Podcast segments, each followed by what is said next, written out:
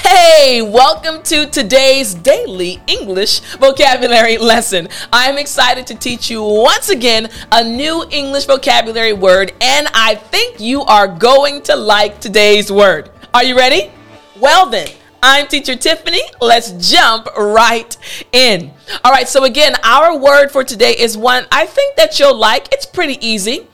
After me, attribute. Yeah, not bad, right? Again, after me, attribute. It's kind of fun to say.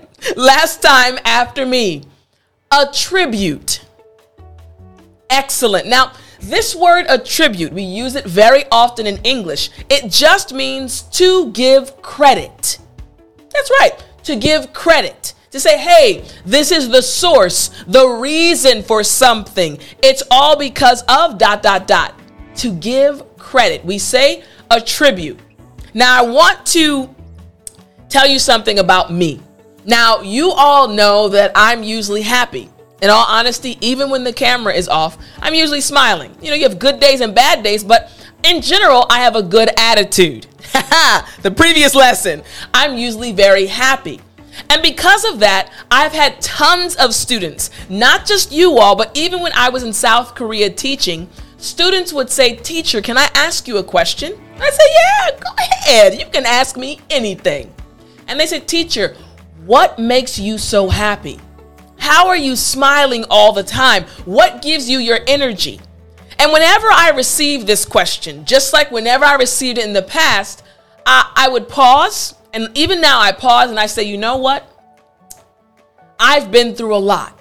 I've experienced death in my family, challenges, you know, failing exams, and different struggles. But through it all, I've been able to smile because of my relationship with God. So I attribute my happiness to my relationship with God. And that's true. God gives me so much joy. He makes me happy every morning, and He's the reason I am so passionate about teaching you English. So, my happiness, I attribute my happiness to my relationship with God. Makes sense, right? What about you? What do you attribute your happiness? What do you attribute your joy to? All right, let's look at an example sentence. Here we go. He attributed his success to hard work. One more time.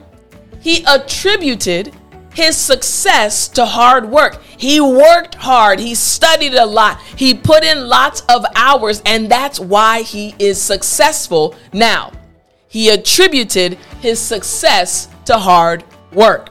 Now, the lesson is not going to stop, so I need you to take out your ebook that goes along with this lesson Daily English Vocabulary, book number one.